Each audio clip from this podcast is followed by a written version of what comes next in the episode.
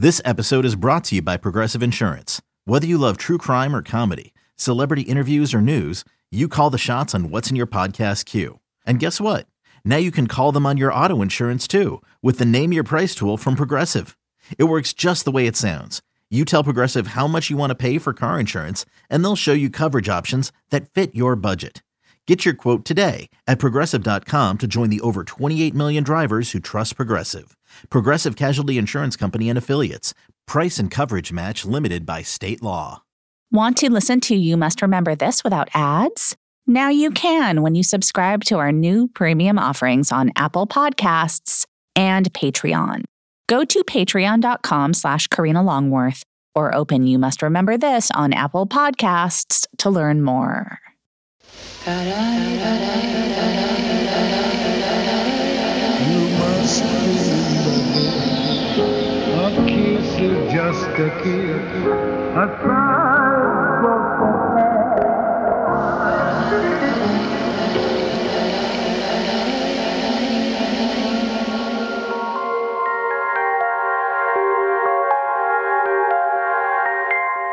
Welcome to another episode of You Must Remember This, the podcast dedicated to exploring the secret and or forgotten histories of Hollywood's first century.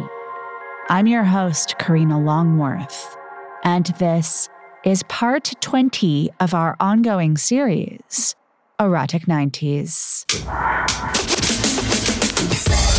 Too sexy for my love. Too sexy for my love. Just sex, David.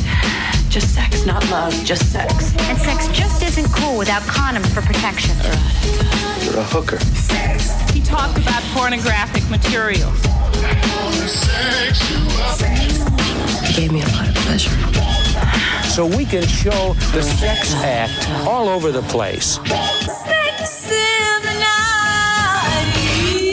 I have seen one or two things in my life, but never, never anything like this. Our story is almost over, so for a brief moment, I'd like to go back to the beginning. Here is a clip from the very first episode of Erotic 80s. Terry Southern, who co scripted Stanley Kubrick's 1964 film Doctor Strangelove, used to tell a story about a night from around that time when the two were at a party and somebody put on a hardcore porn film. Southern recalled that Kubrick was moved by the film to muse aloud on a near future in which explicit sex could be integrated into mainstream conventional Hollywood narratives. Wouldn't it be interesting, Kubrick said, if one day someone who was an artist would do that, using really beautiful actors and good equipment? Sometime in the next couple of years, Southern tried to convince Kubrick that the future was now. That with the production code that regulated sexual content in movies dying a slow death, they could and should make a movie with beautiful actors and good equipment and real sex. Kubrick ultimately demurred. Most accounts have him putting the onus on his wife, Christiane, who supposedly said she'd leave him if he tried such a thing.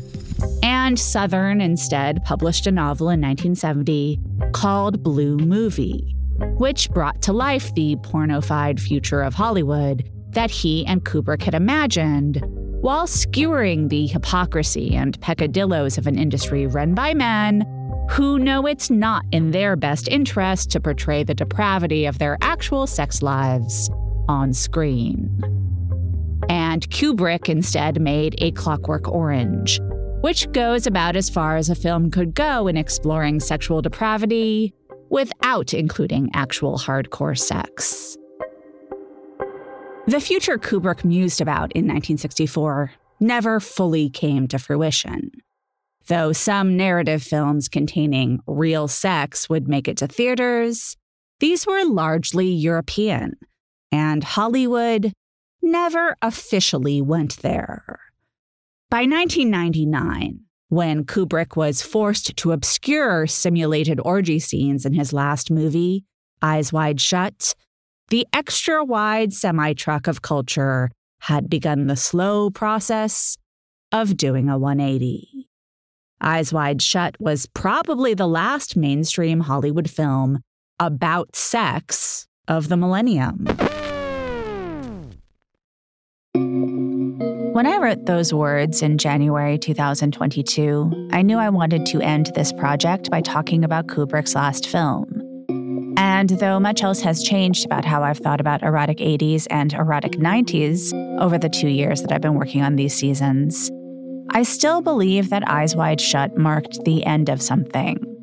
And that something was not, as many joked not long after, Tom Cruise and Nicole Kidman's marriage.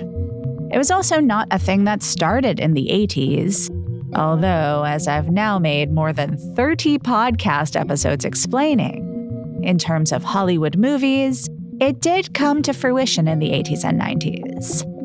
What I think Eyes Wide Shut marks the end of is the cultural relevancy of the sexual revolution, as experienced by people who lived through the 1960s and 70s. Erotic 80s began in the 60s and 70s because, in my research, it seemed clear to me that Hollywood's engagement with sex on film during the 80s took place in the shadow of the films released after 1968, when the rating system was created to respond to evidence that there were commercial and artistic dividends to be reaped by pushing the limits of sexual content on screen. Films like 10, American Gigolo, Body Heat, and Body Double were all made possible by the successes of films like Last Tango in Paris and Midnight Cowboy. They were also influenced by the tastes and experiences of their makers.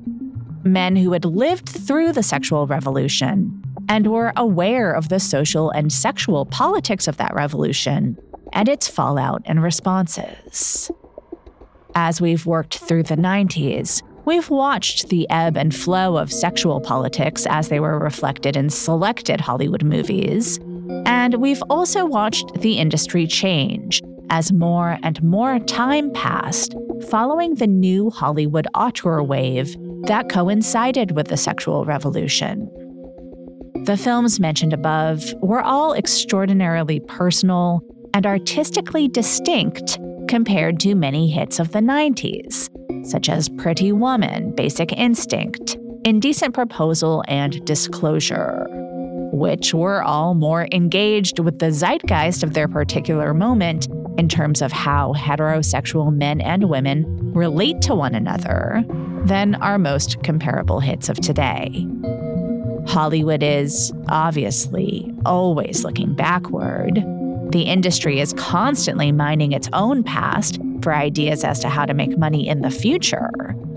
But because almost all talent has generally been considered disposable, rarely is a conceptual thread drawn across more than 30 years of time by a single filmmaker. But Stanley Kubrick, of course, was an exception to most rules part of Kubrick's desire to make a blue movie in the 60s, still lingered into the 1990s when he finally made Eyes Wide Shut. But Kubrick was drawn to that film's source material long before the pill or the X rating. That source material, the 1926 novel Traumnovelle by Alfred Schnitzler, was set in Vienna in the early 20th century and was a product of the decadent movement. Schnitzler's work explored the increased sexual freedom of a time when Austria, like Weimar Berlin, was scarred by World War I and shot through with a fear of end times energy. Roberta Smith, in a 2006 review of a show of German photographs from the 1920s at the Met, wrote that it documented faces that are watching the world as it slides from one cataclysm to the next. But Schnitzler was also friendly with Freud, and with Traumnovelle, he evoked a portrait of sexuality that was deeply tied to the subconscious. As Kubrick explained it to critic Michel Ciment in 1972, It explores the sexual ambivalence of a happy marriage, and it tries to equate the importance of sexual dreams and might have beens with reality. 1972 was right in the middle of the sexual revolution. And though Kubrick had abandoned the idea of making a blue movie with Terry Southern by this point, and the X rated Midnight Cowboy had already won Best Picture at the Oscars, the race was on to produce the picture that the creation of the X rating seemed to beg for a film depicting realistic sex involving at least one major movie star. In October of that year, Bernardo Bertolucci would cross the finish line first with the debut of Last Tango in Paris. But Bertolucci was 13 years younger than Kubrick, and they related to the sexual revolution differently. Like a lot of people of my generation, I think Stanley felt he missed the sexual revolution, said Frederic Raphael after collaborating with Kubrick on the screenplay for Eyes Wide Shut. We all felt like we were born too early or too late for the orgy, and Stanley was curious about that. Eyes Wide Shut is literally about a guy who arrives late for an orgy. But the sexual revolution of the mind and of most media coverage is different from how human beings experience reality. And Eyes Wide Shut is not just about being too late for this revolution. It's about the revolution's failure to change some fundamental ways in which men think about sex and think about women. As Raphael said in a different interview, we all pretend we're very candid today about sex when we're really not. Men are still embarrassed at the independent sexuality of women. They can't believe that they have the same sexual thoughts as us. It both excites and alarms them. Eyes Wide Shut dramatizes a man's attempt to use sexual excitement to cover up the alarm. But like a bad dream, his horror over his newfound knowledge of his wife's inner sexual life keeps returning. Its territory was summed up by Kubrick's friend and Full Metal Jacket collaborator Michael Herr shortly after Kubrick died. Quote, as a not so pure product of the 60s, I've often wondered whether, over the long run, the sexual freedom of those years didn't numb more genitals than it inflamed more than all the prohibitions of all the decades that went before.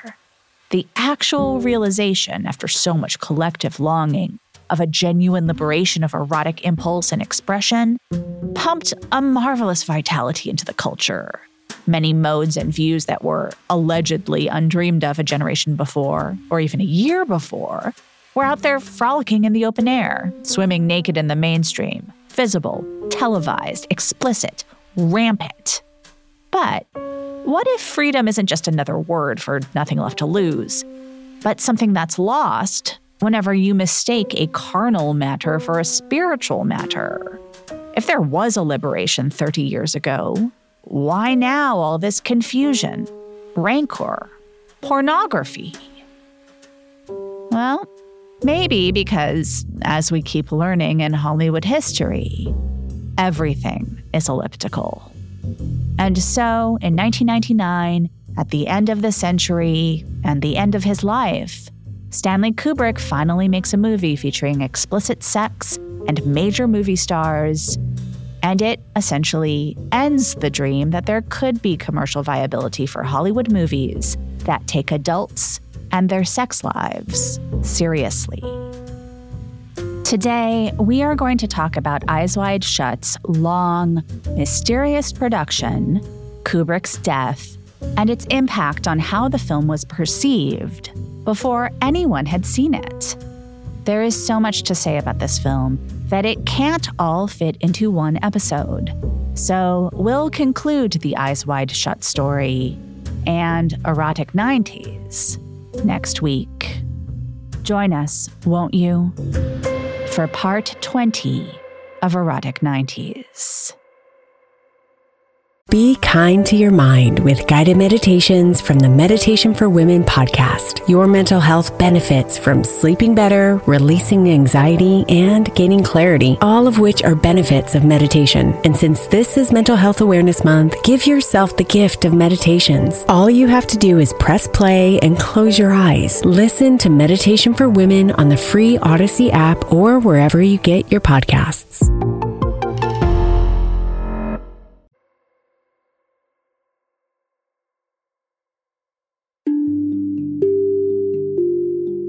Eyes Wide Shut takes place in late 20th century New York, a time of cell phones the size of a Coke can and TVs the size of a hat box on kitchen counters.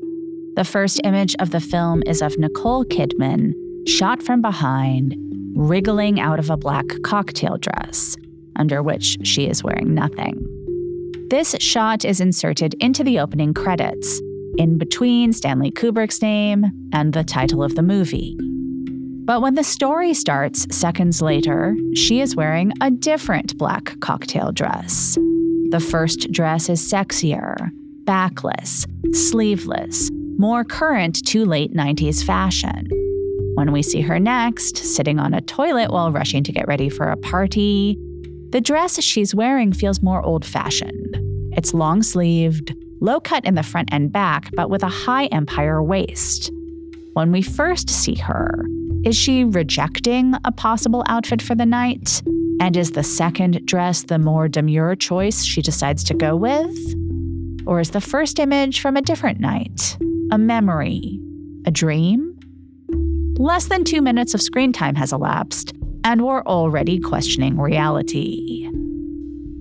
Kidman and Cruise play Alice and Bill, a married couple in their 30s with a seven year old daughter.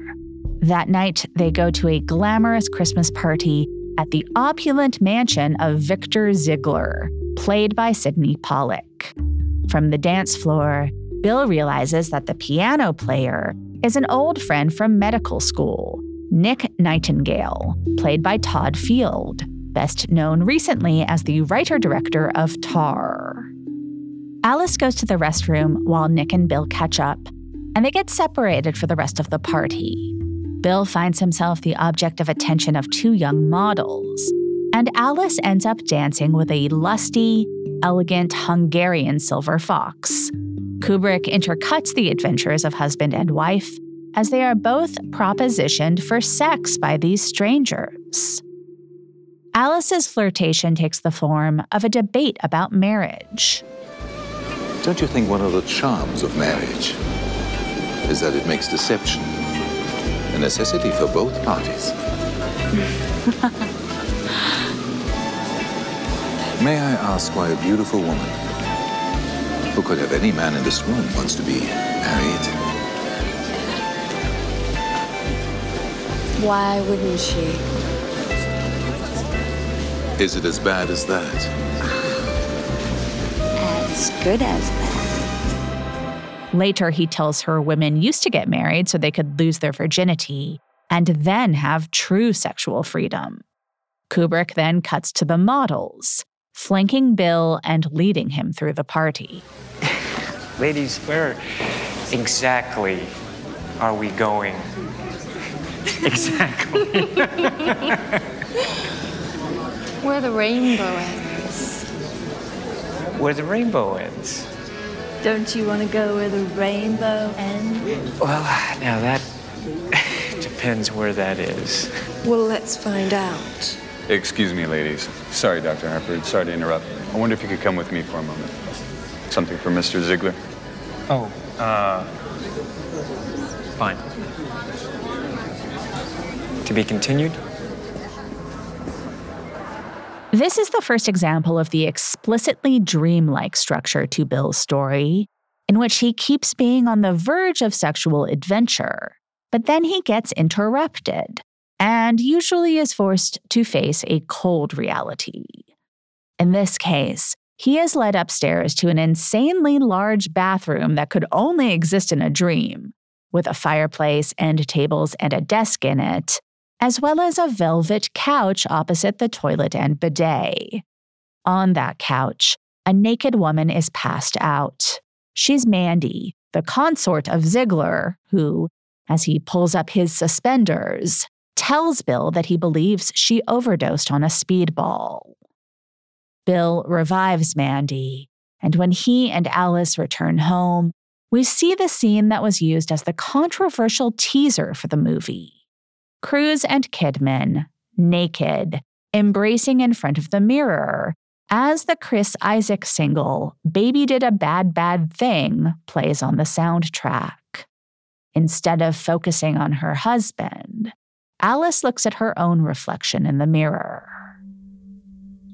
We've now seen some of the differences between husband and wife in terms of how they feel about sex inside and outside of marriage. Alice seems to see her marriage as a solid container inside of which she can safely enjoy a flirtation and then go home and have sex with her husband, possibly with her mind on something or someone else. We don't get an equivalent sense of Bill's thoughts and feelings but he seems to be on the precipice of accepting the invitation from the models before he is interrupted.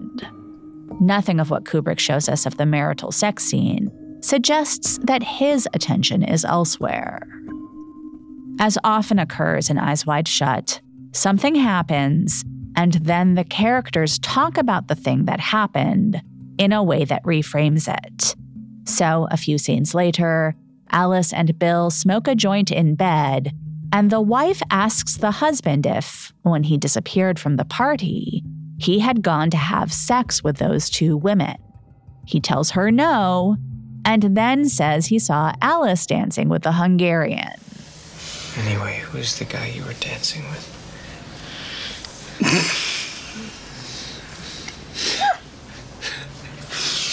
A friend of the Zieglers. What did he want? What did he want? Um, what did he want? Mm, sex. Upstairs. then and there. Is that all? Yeah. Yeah, that was all. Just wanted to fuck my wife. That's right. I guess that's understandable. Understandable. Mm. Because you are a very, very beautiful woman. Whoa.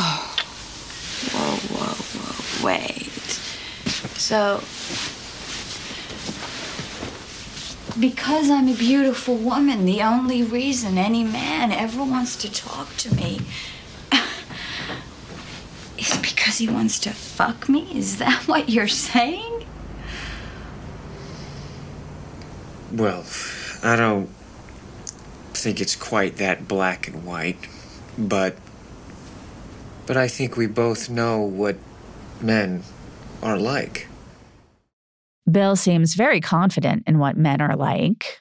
And later in the conversation, when Alice suggests his female patients might be attracted to him when he's examining their breasts, he is equally confident in his knowledge of what women are like. Women don't. They basically just don't think like that. Millions of years of evolution. Right? Right?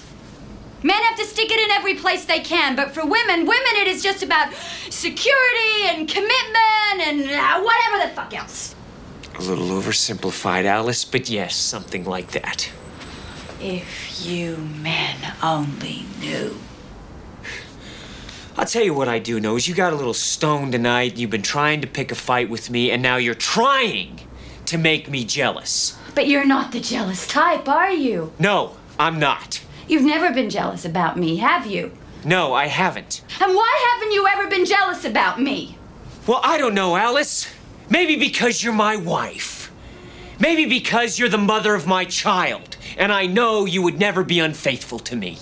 You are very, very sure of yourself, aren't you? No. I'm sure of you.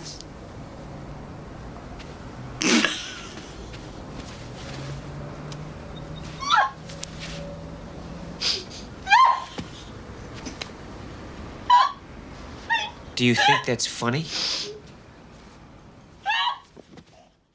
Once Alice stops laughing at this, she explains why she finds this so funny.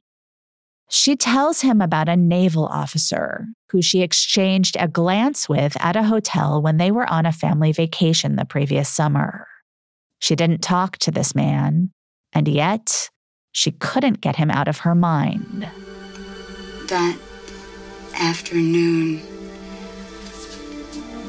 Helena went to the movies with her friend, and you and I made love. And we made plans about our future. And we talked about Helena. And yet, no time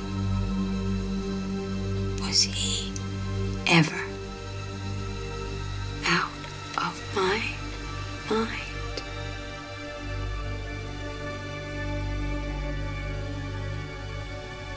And I thought if he wanted me, even if it was only for one night,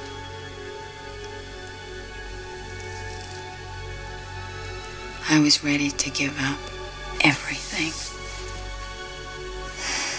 You, Helena, my whole fucking future. Everything.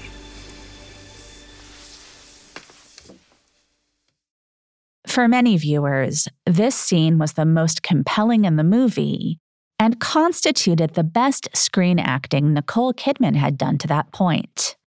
I saw Eyes Wide Shut in the theater in 1999, and I've seen it probably a dozen times since. Watching it recently, as a middle aged married person, and as a fan of Tom Cruise, lamenting the fact that lately he's seemed more interested in doing stunts than in playing characters who would challenge his image of himself as an impenetrable hero. I was stunned by Cruise's performance in this scene. When Kubrick's camera moves in on him as he listens to his wife demolish his idea of who she is and who he is, and of the givens men and women can trust about one another, my heart starts to hurt. Talk about Hollywood being elliptical. Tom Cruise had been a movie star for about a decade and a half in 1999, since Risky Business in 1983. Since that film, which was about America's conflation of sexual power with fiscal power, Cruise had not exactly made a living playing powerlessness. In Born on the Fourth of July, Cruise showed much vulnerability playing disabled Vietnam vet Ron Kovic, although that film was in large part about Kovic overcoming hardship and disillusionment to feel empowered as an activist. But what Cruise is doing in Eyes Wide Shut was totally different, in part because the stakes were so low and so intimate. As this scene is happening, Bill is still financially comfortable, physically practically perfect, and as we'll see throughout the rest of the film, desired by both women and men. And as a doctor, he's godlike in his ability to bring someone like Mandy back to life from the brink of death. But his sense of self is absolutely destroyed by the idea that his wife fantasizes about having sex with other men. The dreamlike structure continues. This nightmare is interrupted when the phone rings and Bill learns that a patient has died. He has to go console the surviving daughter, and so he leaves home and embarks on an all night odyssey, seeking some salve for the wounds inflicted by Alice's confession. At the house of the dead patient, The grief stricken daughter comes on to Bill and, in an echo of what Alice just told him, claims she would give up her fiance for a chance to sleep with the doctor. This dream of desire is interrupted by the arrival of the fiance. In a Kubrickian touch of dark comedy, this all happens in the same room where the corpse lies in bed. From there, Bill wanders the streets of Greenwich Village, festering over his wife's unbeknownst to him inner life. He's already feeling humiliated, and then he's pushed into a parked car and gay bashed by a bunch of drunk frat boys. Skip ahead about 35 seconds if you don't want to hear homophobic dialogue. Hey, hey, hey, hey, what team's this switch hitter playing for? Looks like the pink team, This huh? faggot. Faggot? Merry Christmas, Mary. Hey, hold on. My brothers are back there. In prime cut of meat, baby. You want to take a ride in this fight, Kelly, you stupid faggot? Looks like we got a moon puncher going Man, you on should here, have huh? you standing so close. Get out of here. I got dumps that are bigger than you. Come on, Macho Man. Come on, Macho Man. You want a piece of this, baby? Exit only, honey. Go back to San Francisco where you belong, man. I played this clip because, aside from the garden variety homophobia, some of the language used seems so specific to Tom Cruise and so designed to humiliate not just the character he's playing, but the actor playing him. Although this was two years before Cruise would sue a gay porn star for claiming they had had an affair, Cruise's sexuality had been the subject of rumors at least since the homoerotic Top Gun. The mob's specific reference to Bill's height is another personal dig that applies to the actor, who was starring in this film alongside his real life wife, who towered over him in heels, and he was also visibly shorter than the two models from the party scene. When they call him a switch hitter, it seems to imply that Bill's actual sexuality is dualistic, and when they mockingly call him macho man, they're not just saying he's queer, but deficient in masculinity, which is exactly how Bill feels before he encounters these assholes. He's been kicked in the balls while he's down. No wonder when he turns a corner and bumps into a pretty young sex worker played by Vanessa Shaw, he accepts her invitation for a date. But Bill can't consummate that sure thing. A call from Alice makes him feel guilty enough to leave the hooker's apartment, but not remorseful enough to give up his search for something that will make him feel better. He ends up wandering into the jazz club where Nick Nightingale, the piano player from the opening party, is doing a gig. And, he tells Bill, he has another gig later that night. A recurring gig, but a mysterious one. I play blindfolded. what? I play blindfolded. You're putting me on. No, it's the truth. And the last time, the blindfold wasn't on so well. oh, man. Bill, I have seen one or two things in my life, but never, never anything like this. And never such women.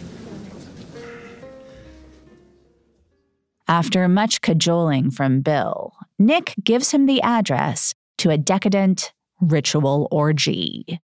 But in order to fit in, Bill needs to wear a mask, a tux, and a cloak, which leads to what I think is Eyes Wide Shut's least successful scene slash subplot, involving a costume shop where the proprietor's teenage daughter, played by Leelee Sobieski, is apparently pimped out by her father to two Japanese men.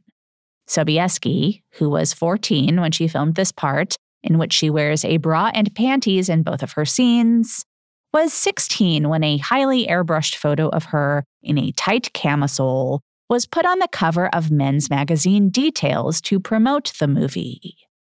When she retired from acting 17 years later to focus on raising her two kids and making visual art, she said, 90% of acting roles involve so much sexual stuff with other people, and I don't want to do that. Anyway, Bill finally gets to the orgy, which is preceded by a ritual ceremony involving women wearing masks, headdresses, and thong panties, kneeling in a circle as a crowd of men in cloaks and masks gather around. Some of the women kiss each other with their masks on, an absurd image and a clue to the dry comedy that underlies the portentous seriousness of the scene. Bill's mask is, as befits the character, expressionless, but many of the other masks are frozen in a laugh, a yawn, or a scream. Bill wanders through the rooms of this mega mansion, watching other people fuck in various combinations. A masked woman in a black feathered headdress recognizes him and warns him to leave. Then she is pulled away. Later, as another woman is propositioning Bill, the original woman comes back, pulls him away, and tells him no, seriously, he needs to leave. He tries to pull off her mask but can't. And then he is approached by a man in a gold mask and pulled into a kind of ritual tribunal, presided over by a person in a gold mask and red cloak. You will kindly remove your mask.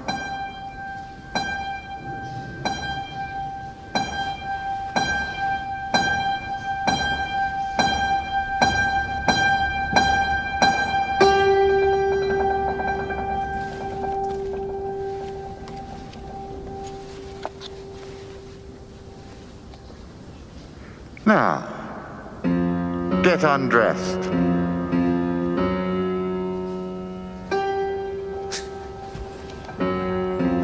Get undressed?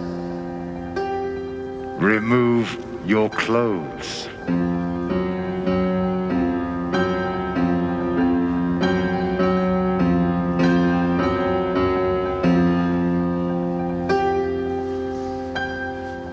Gentlemen, please. Uh, Remove your clothes. Or would you like us to do it for you? Stop!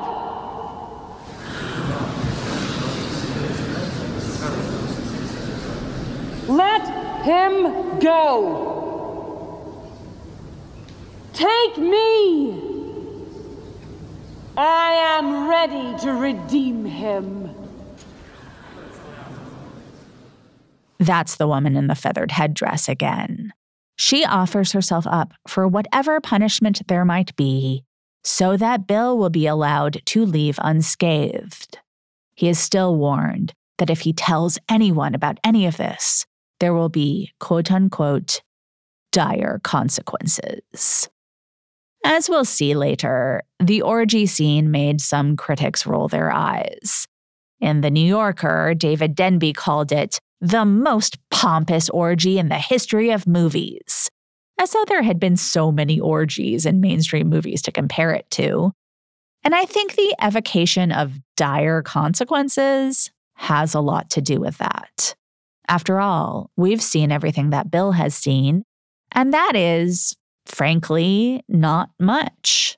Some rituals that we don't understand, some people wearing masks, fucking mechanically, largely in long shots and choreographed carefully so that we don't see any nether regions.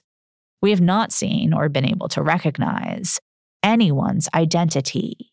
What would he even tell anyone? Based on Eyes Wide Shut's marketing, critics and audiences were expecting something unspeakable involving the most famous couple in the world at that point. Instead, they got a masked and unrecognizable Tom Cruise playing a character whose masculinity has been reduced to dregs, drifting at a sleepwalker's pace through an orgy in which he does not participate, only to be warned that what has happened here is a matter of life and death. Ha ha, right? But that's the point. At the midpoint of this movie, its crux, Eyes Wide Shut becomes its most dreamlike, with this sequence that, to borrow the title of Kubrick's first film, mixes fear and desire in a way that most of us only experience in dreams. The sex that might make him feel better about himself given the humiliation he walked in with, or let's be honest, might have ultimately made him feel even worse, remains out of reach. And then, in a classic nightmare scenario, he is forced to reveal his true self and is on the verge of having to reveal his body before a last minute reprieve.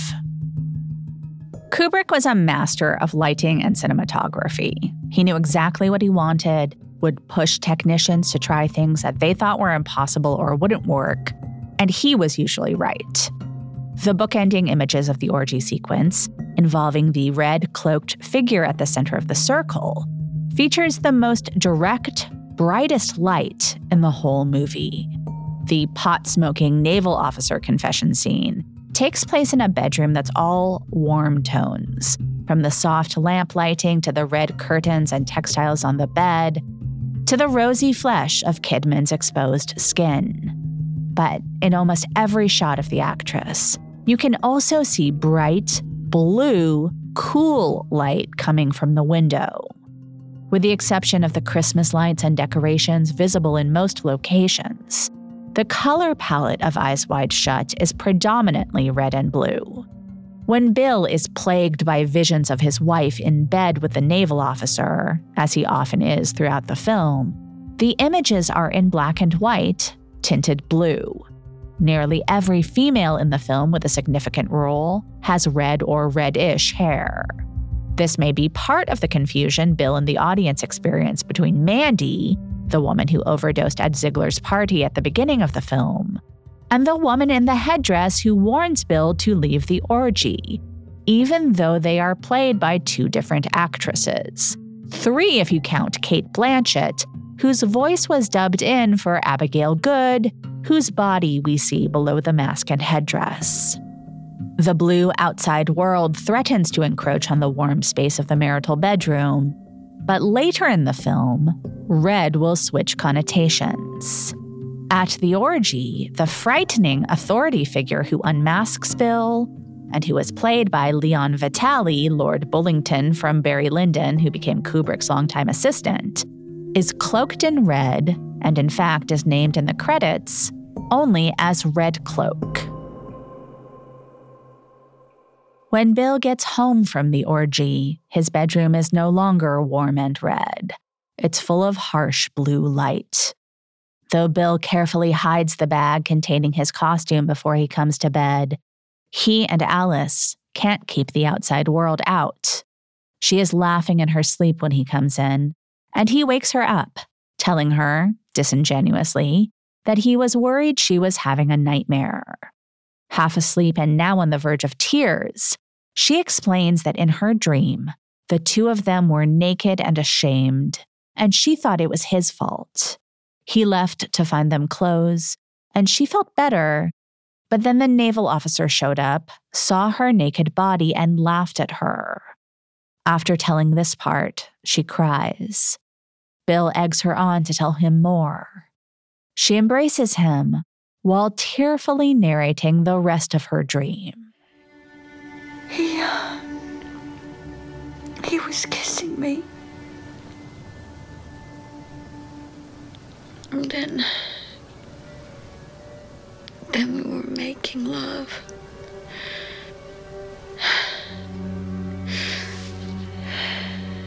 Then there were all these other people around us.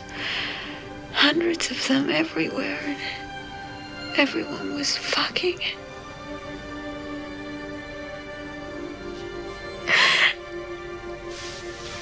And then I.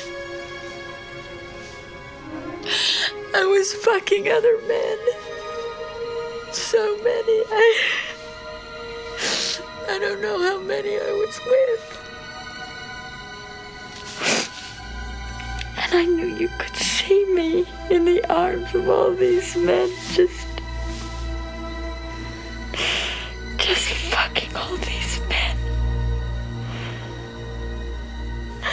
And I. wanted to make fun of you, to laugh in your face.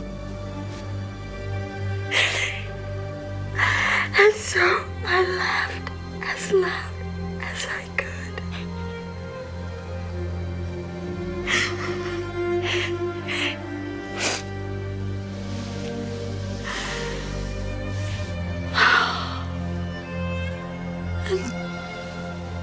that must have been when you woke me up.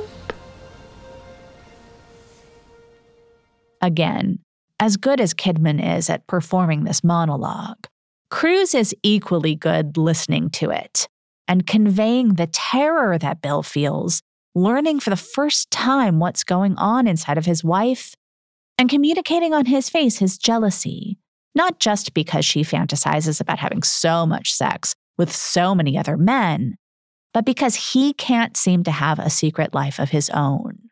He's like a hacky joke about the one guy who can't get laid at the orgy, except it's a joke played straight.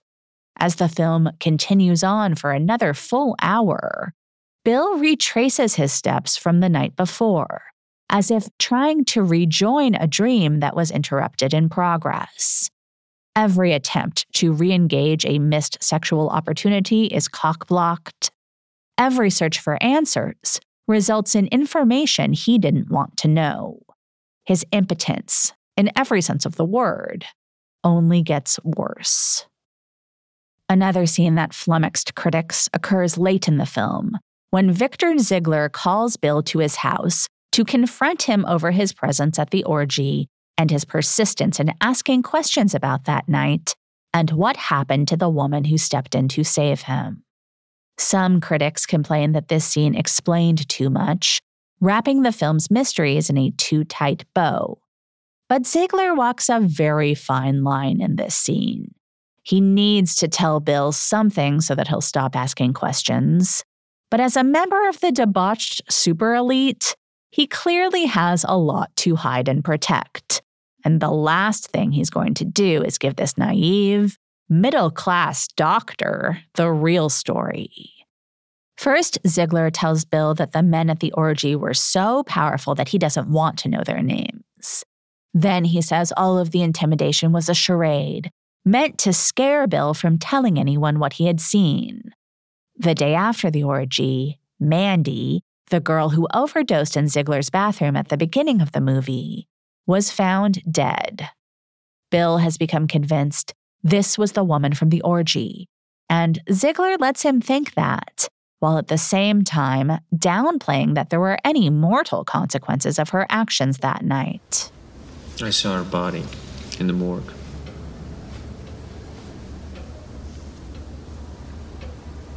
Was she. Was she the woman at the party?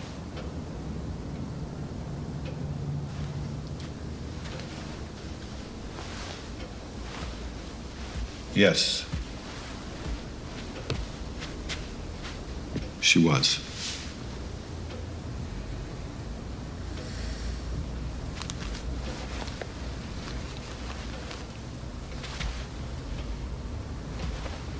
Victor, the woman lying dead in the morgue was the woman at the party.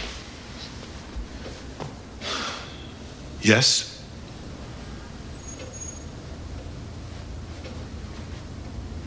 Well, Victor, maybe I'm missing something here. You called it a fake, a charade. Do you mind telling me what kind of fucking charade ends with somebody turning up dead?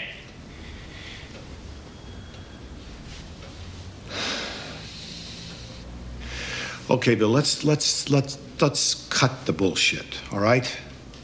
You've been way out of your depth for the last 24 hours. You want to know what kind of a charade? I'll tell you exactly what kind. That whole play acted, take me, phony sacrifice that you've been jerking yourself off with had absolutely nothing to do with her real death. Nothing happened to her after you left that party that hadn't happened to her before. She got her brains fucked out. Period. When they took her home, she was She was just fine. And the rest of it is right there in the paper. She was a junkie. She OD'd. There was nothing suspicious. Her door was locked from the inside. The police are happy. End of the story. Come on. It was always going to be just a matter of time with her. Remember? You told her so yourself. You remember the, the one with the great tits who OD'd in my bathroom?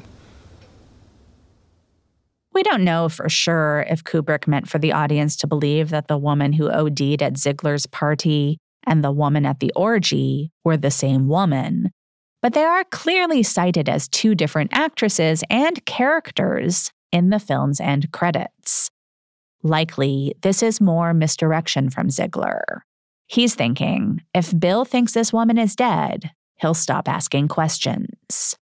In any case, the dehumanizing way Ziegler talks about Mandy, like she was a disposable sex object, with no acknowledgement that her drug addiction might have something to do with the way she's been exploited sexually, doesn't do anything to make Bill feel better. From there, he goes home and sees his mask from the orgy, which he thought he'd lost, sitting on his pillow in bed next to Alice. Now it's his turn to collapse into tears in bed and to make a confession.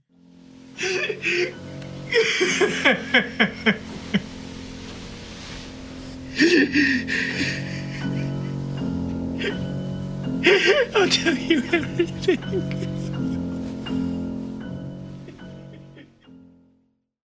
Eyes Wide Shut's final scene consists of a conversation between Bill and Alice in a toy store, where their daughter Helena is browsing for Christmas gifts.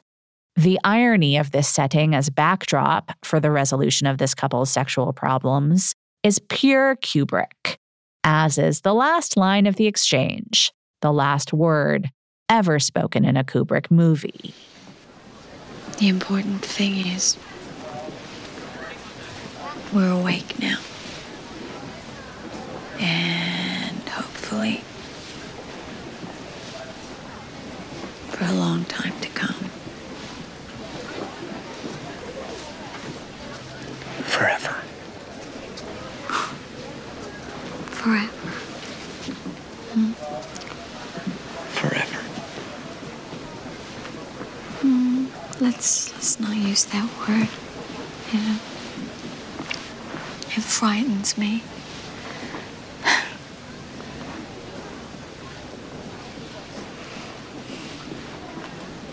but I do love you. And you know, there is something very important that we need to do as soon as possible. What's that? Fuck.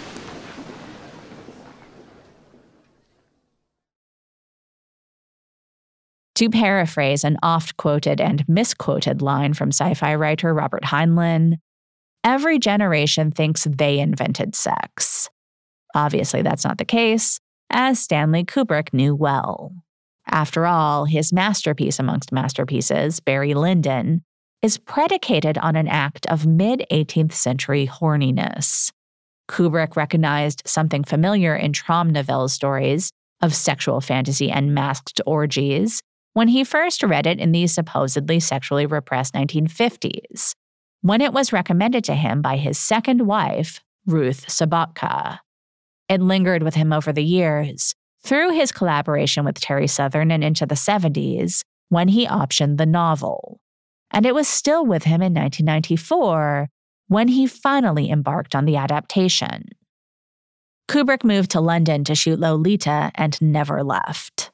After his experience on the shoot of Spartacus, which he was brought on to direct by star slash producer Kirk Douglas, Kubrick was determined to never again make a Hollywood movie in which he would have to cede total control. He made Doctor Strangelove for Columbia and 2001 for MGM, and then, beginning with A Clockwork Orange, he began a long partnership with Warner Brothers, where he was initially supported by exec John Calley, who would become one of his best friends. Kubrick didn't fly, and he never returned to the US. He and his wife, Christiane, lived on an estate outside London, and that alone was mysterious to people in Hollywood. He had a reputation as a hermit, but some close to him said it was more complicated than that. The truth is, he lived in a paradise, said Sydney Pollack. There wasn't any reason for him to go anywhere. It was a kind of a heaven. At his home, Kubrick had everything he needed, including separate studios for himself and his painter wife. He would see people, usually entertaining at home. When he wasn't in active production, he spent his time prodigiously reading. Every film from Lolita on was based on a book, and talking on the phone with friends all over the world. One friend described 1980 through 1983 as one extended phone conversation with Kubrick, with interruptions. Kubrick would stew over potential movie ideas for decades. He once told an actor, The hardest thing in making a movie is to keep in the front of your consciousness your original response to the material, because that's going to be the thing that will make the movie, and the loss of that will break the movie. Staying excited about his source material was a foremost occupation of Kubrick's, and one of the reasons he talked on the phone so much bouncing ideas off of trusted friends in order to keep a conversation in his own mind fresh. In the 80s, when he was trying to figure out how to make Traumnovelle on the back burner, he was also trying to figure out how to make a movie about the Holocaust, which he felt was too big a subject to fit into a conventional feature film.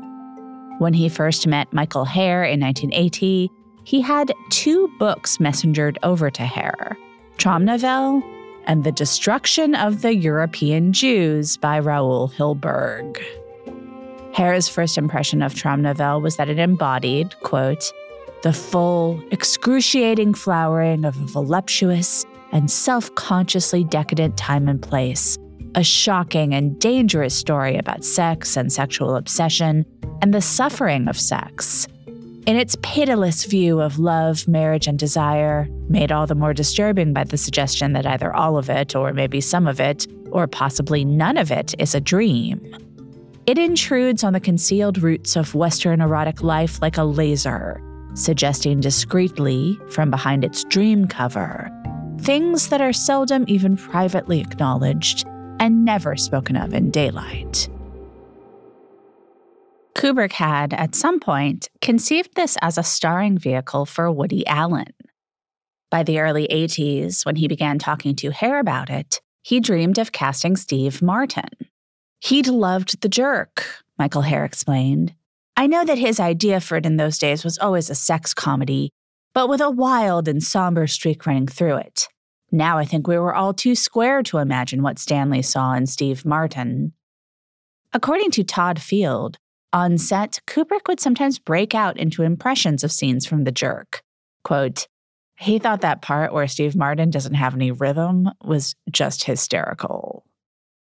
By the mid 90s, Kubrick had decided that he wanted to cast an actual married couple as the couple in the film. Tom Cruise and Nicole Kidman had met on the set of their first film together, Days of Thunder, and had married in 1990. At the time, Kidman was just beginning her Hollywood career after her breakout success in Dead Calm, directed by fellow Australian Philip Noyce. Cruise in 1990 was a huge movie star, known for balancing accessible blockbusters like Top Gun and Cocktail with films that put his all American looks and his willingness to challenge himself in the hands of auteurs like Martin Scorsese and Oliver Stone. Cruise recalled that he received a fax from Kubrick asking if he would be interested in working together. And then a few months later, another fax came in from Kubrick asking if Kidman would want to be involved too. He didn't even tell me what the movie was about, Cruise recalled, and I didn't ask. I was just hoping it wouldn't go away. The next step was a trip to the Kubrick house for dinner, as Cruise recalled, we spent six hours there, relaxing, drinking wine. When we finally left at 1.30 in the morning, I remember saying to Nick, gee, I, I hope we didn't overstay our welcome. After decades of chewing over the source material, Kubrick ultimately enlisted Frederic Raphael to co write the screenplay with him. Raphael wrote a whole book titled Eyes Wide Open about this collaboration, a book that was widely discredited by Kubrick's friends and family. As Cruise fumed to Roger Ebert, he wouldn't have written it if Stanley had been alive. Opportunistic, self serving, inaccurate. I don't know that man at all, and I've never met him. It's been interesting seeing how people have behaved afterward. In Raphael's book, the only mystery greater than why Kubrick thought Raphael was the right person for this adaptation is why Raphael said yes. The collaboration seems to have been unsatisfactory for both parties. Kubrick apparently wasn't fully confident in the script going into shooting. In 1996, he called Michael Herr. Herr was most famous as a war correspondent in Vietnam. He had brought him the source material that became Full Metal Jacket and written the script with Kubrick. But he had started as a film critic, replacing the great Manny Farber at the magazine, The New Leader. Now Kubrick asked, What do you charge these days for a wash and rinse? He told Herr that the script needed a little colloquializing. Herr couldn't drop everything for an open ended engagement with Kubrick. I pictured myself chained to a table in his house, Herr later wrote. He had learned from experience the more highly paid you were, or the closer to the actual shooting, the more enslaved you were likely to be. Cruise and Kidman would never use a word like enslaved to describe the years they spent with Kubrick working on Eyes Wide Shut, but the media would. Because they were the most famous married actors in the world, and because Kubrick was the most mysterious filmmaker, there was enormous media interest in this film from the point the trades announced the casting of the stars in 1995. For most of the next four years, most of the press had no solid information about what was happening on the set of the movie. No one who was not on set had read the script, and screenwriter Raphael claimed that he wasn't allowed on the set. According to one source, Kubrick, was so afraid there would be leaks from the set that he sometimes acted as the director of photography and lighting man so that he could be alone with the actors. That vacuum of fact was the perfect breeding ground for fiction. As Peter Bronstein put it in The Village Voice shortly before the movie opened, in the absence of any real information about the film's plot, production, or completion date, Eyes Wide Shut became the decade's most guessed about film generating enough theory, conjecture, and apocrypha to rival alien abduction literature. The earliest stories about Eyes Wide Shut tried to justify the lack of information available about the movie. Kubrick, 67, has a unique deal with a major studio that guarantees absolutely no interference in any facet of his filmmaking, reported David Gritten in the LA Times in April 1996. Gritten added, this makes him an anomaly in an era when budgetary considerations and the perceived greater importance of marketing and advertising movies have encouraged studios to adopt a more hands on approach to the work of even the most distinguished directors. He then quoted Julian Senior, a Warner Brothers executive based in London. He'll do his thing, and when the film's ready, when it's shot, edited, the music's put on, and there's about a week to go before release, then we'll probably get to see it. But not everyone was comfortable waiting for Kubrick to do his own thing at his own pace.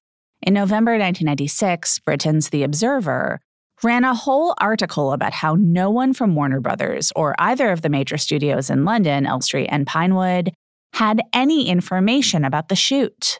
Reporter Richard Brooks was left to quote John Baxter, who was promoting a book about Kubrick and who claimed there are already rumors that Cruise is having problems rehearsing the sex scenes. He needs to loosen up more, and Kubrick is getting him in the right mood with some specially commissioned erotic art. Here's a catalog of some other rumors about Eyes Wide Shut that were published by reputable publications over the next three years. Liz Smith in the LA Times, quote, They say that Tom Cruise, the world's biggest movie star, was required to do the same scene over and over again. Director Kubrick, famously persnickety, wasn't satisfied until the 93rd take. People magazine, January 1997. Although everyone on the set had to swear an oath of secrecy, rumor has it that Cruise and Kidman play married shrinks, and in one scene, Tom wears a dress. In April of that year, New York Magazine reported that Harvey Keitel, originally cast as Ziegler, had been fired because he and Kubrick did not get along. Because Keitel had also been fired by Francis Ford Coppola from his Vietnam film, this was described as Shades of Apocalypse Now. As the shoot stretched closer to the one year mark, London paper The Independent published some wild speculation about the content of the film. Quote, Warner will not comment on the roles that Cruise and Kidman are playing in the movie, though it is widely believed their characters are a married couple, both psychiatrists, who have affairs with two of their clients, played by Jennifer Jason Leigh and, until he quit, Harvey Keitel. Kidman's character is also said to be a heroin addict. The studio has yet to comment on other reports that Kubrick also hired two British sex therapists, Wendy and Tony Duffield, to inject some zing into the love scenes between Cruise and Kidman. Six months later, the story about the Duffields was picked up by the U.S. tabloids Star and National Enquirer.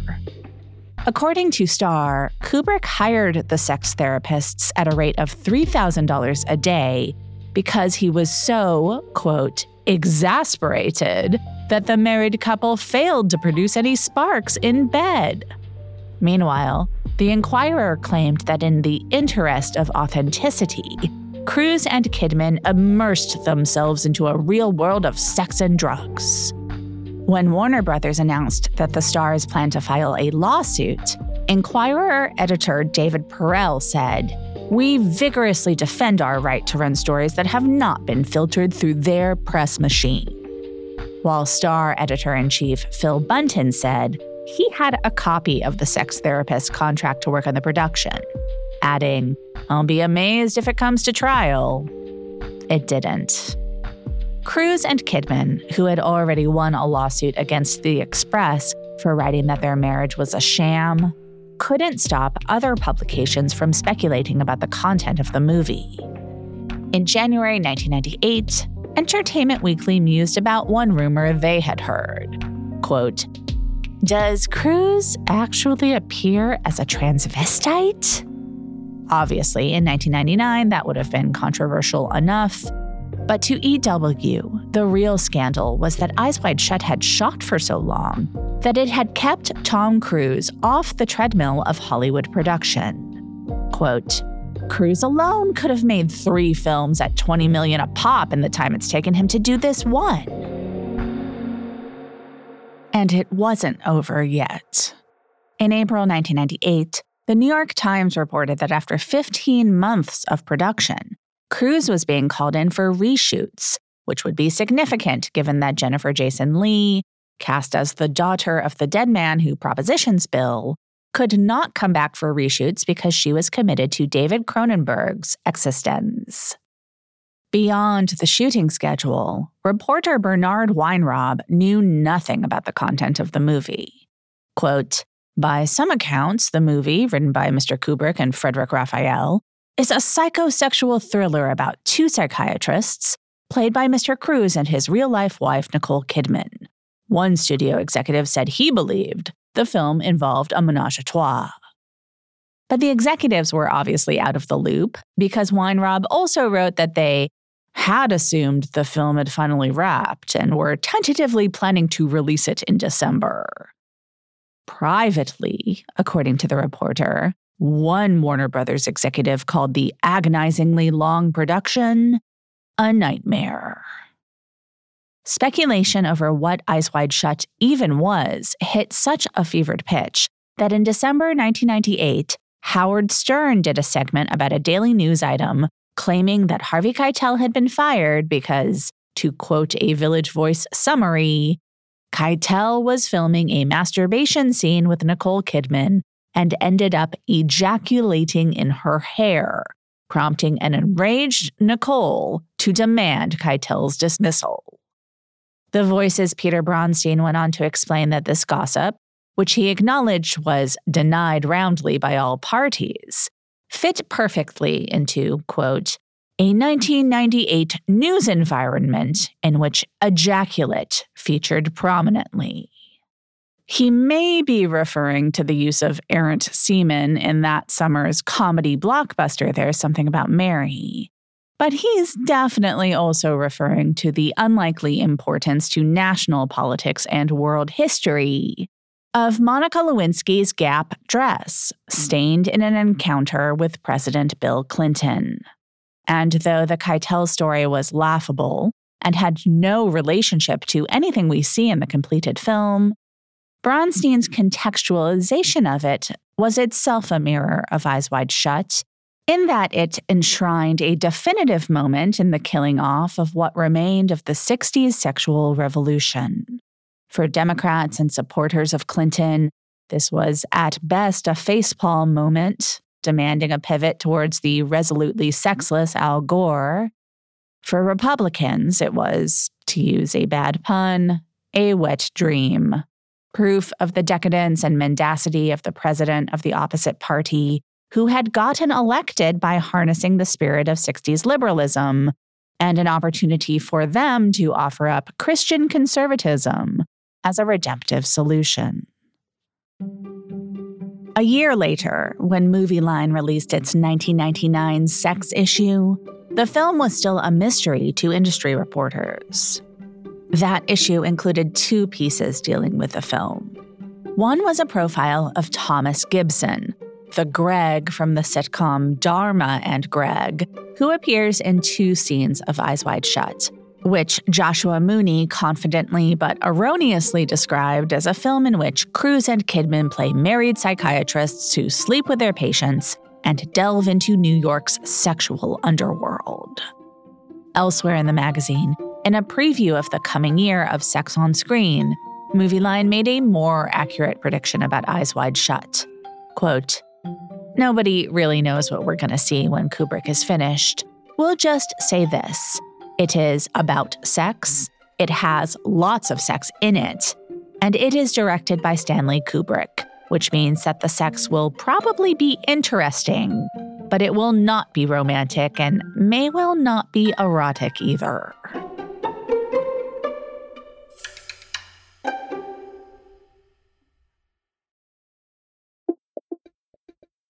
In June 1997, Michael Fleming at Variety estimated that the Eyes Wide Shut shoot would wrap September 1st, 300 days after it began. But when September rolled around, the trade reported that the shoot would stretch over a full calendar year. Although the cast did get five weeks off at Christmas, three at Easter, two weeks over the summer, and a day so that Tom and Nicole could attend Princess Diana's funeral. Then, in December 1997, another variety story went like this. Though the duration of Kubrick's movie was first reported in this column as a curiosity, it has become arguably the longest shoot ever involving a major star in studio. Cruise and Kidman will be spending their second Christmas on the shoot.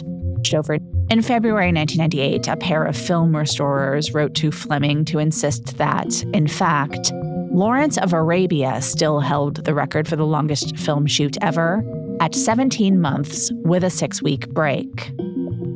Eyes Wide Shut was 15 months with an eight week break, but then Kubrick called for the post Jennifer Jason Leigh reshoots. In the summer of 1998, People tallied that the shoot had stretched over 19 months and counting. Although, in fact, the counting was over. Photography did wrap for good that June. When Eyes Wide Shut was certified as the longest shoot ever by the Guinness Book of Records, the record was cited at 15 months with an unbroken 46 week shoot.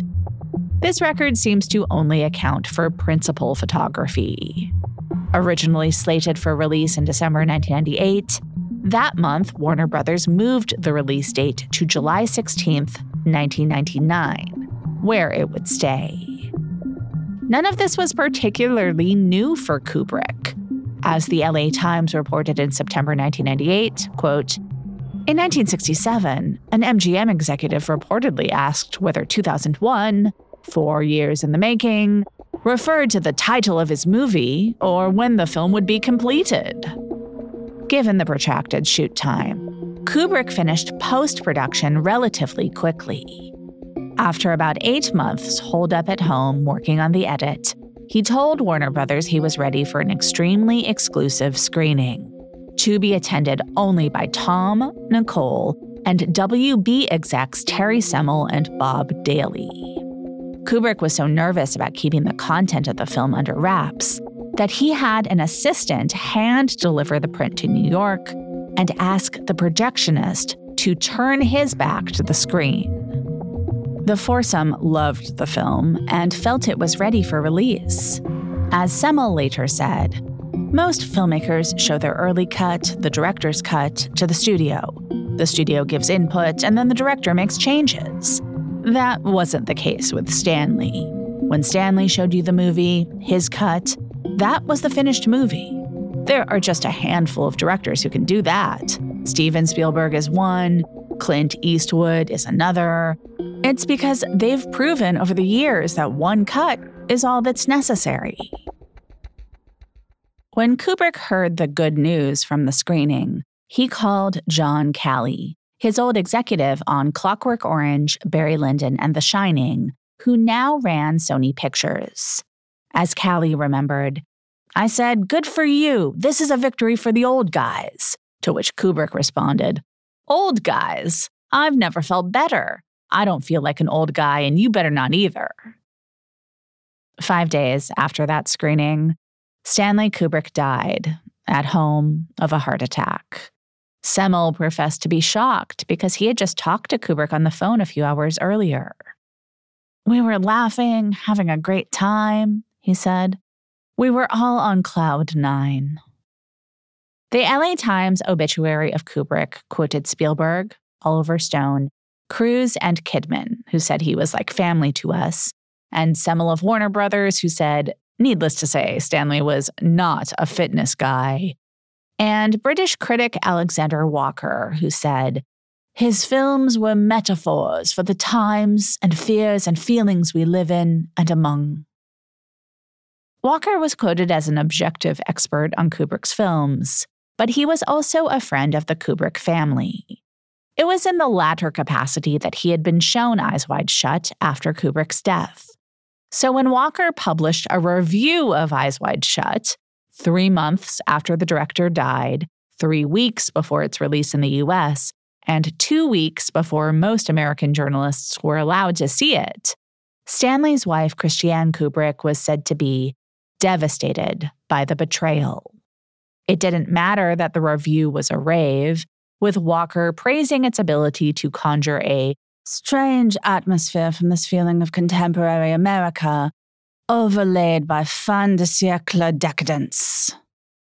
The problem was that he went on to describe many scenes of the film in microscopic detail. He also, somewhat misleadingly, suggested that Nicole Kidman's naked body was a major feature of the film, writing, Exposure and denial, invitation and retreat, this extraordinary movie's recurring motif is encapsulated in the nudity of its female star. Walker's review was published in an English newspaper, but the Kubrick camp's reaction to it was widely reported in the US. After this, the Eyes Wide Shut team tried to exert even more control over the messages communicated about the movie. Cruise publicity firm PMK asked broadcast journalists at the movie's press junket to sign a waiver, agreeing to show the publicists rough cuts of any interviews they planned to air and to destroy any unused footage of Cruise, and to guarantee, quote, the interview and the program will not show the artist in a negative or derogatory manner. Some outlets were willing to play along, according to the LA Times, because celebrities such as Cruise attract TV audiences and sell magazines. No kidding. Multiple publications put Cruise and or Kidman on the cover of their magazines with headlines such as The Sexiest Movie Ever, which appeared on the cover of Us. Much of this coverage was written and published before any journalists actually saw the movie. Before filing his Kidman cover story for Vogue, John Powers at least got a chance to see the 90 second teaser trailer unveiled at the Exhibitors Convention Show West in March, which consisted of the scene from the film in which Kidman and Cruise nakedly embraced to the Chris Isaak song. Based on this clip, Powers suggested that the film would give viewers a near pornographic insight into this real celebrity marriage. Because it's them, Tom and Nicole, up on the screen, the clip gives you a nice voyeuristic frisson, which is doubtless what its creator intended, Powers wrote, adding that the total press lockdown insisted on by Kubrick during production resulted in the couple becoming, quote, comfortable enough to throw themselves into the film's dangerous psychosexual subject matter, a process that Kidman hints had reverberations in the couple's off screen life. Time magazine called it a haunting masterpiece on a cover that included images of Tom and Nicole embracing topless. Though Richard Schickel, who wrote the cover story, seems to have been allowed to see the movie before publishing, a sidebar column devoted to debunking false reports about the movie still played it coy about rumors that the real life couple get intimate on screen. Quote, Our mouths are wide shut on this one. You'll have to go see it for yourself. What are people expecting from this film? mused Liz Smith in a column published a month before Eyes Wide Shut was released graphic, truly graphic sex scenes between Cruise and Kidman? The now infamous teaser for the movie notwithstanding, I doubt it. Neither star has seemed particularly inclined to push the sex and nudity envelope. My gut feeling is that there'll be a lot less sex in Eyes Wide Shut than anticipated. Ultimately, there was less visible sex in the version of the film released in the US than Kubrick had intended. Next week, in part two of our story, we will talk about what happened when critics actually saw Eyes Wide Shut and learned that CGI had been employed after Kubrick's death to turn an NC 17 rating into an R. We'll talk about how audiences responded to the movie, its impact on the marriage of Tom Cruise and Nicole Kidman, and where Hollywood eroticism went from there. We'll wrap up the story of Erotic 90s by looking back at a star who featured prominently in both Erotic 80s and Erotic 90s as a gateway to discussing how, to paraphrase Chinatown, even whores get respectable if they last long enough.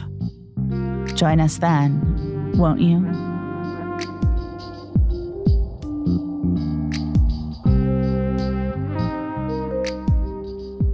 Thanks for listening to You Must Remember This. The show is written, produced, and narrated by Karina Longworth. That's me. This season is edited and mixed by Evan Viola. Our research and production assistant is Lindsay D. Schoenholtz. Our social media assistant is Brendan Whalen. And our logo was designed by Teddy Blanks. If you like the show, please tell anyone you can any way that you can. You can follow us on Twitter at Remember This Pod, and we're on Facebook and Instagram too. And if you go to our website, you must remember this podcast.com. You can find show notes for this and every other episode, which include lists of our sources and much more. Did you know that we have merch? At you must remember this podcast.com slash shop. You can buy You Must Remember This hats, totes, coffee mugs, and t shirts, as well as copies of my book, Seduction Sex, Lies, and Stardom in Howard Hughes's Hollywood, signed by me. Get yours today at you must remember this podcast.com slash shop. At patreon.com slash Karina Longworth, you can support the podcast, get lots of bonus You Must Remember This content, including scripts or transcripts of our full archive, and some glimpses into other aspects of my life. Now, top tier subscribers to Patreon can hear ad free episodes. You can also subscribe to ad free episodes on Apple Podcasts. Proceeds from Patreon go to help pay all the people who work on the show named above. Finally, subscribing or rating and reviewing the show on Apple Podcasts can really help other people find it. So if you want to spread the word, that's a great way to do it. We'll be back next week with an all-new tale from the secret and or forgotten histories of Hollywood's first century. Join us then, won't you? Good night.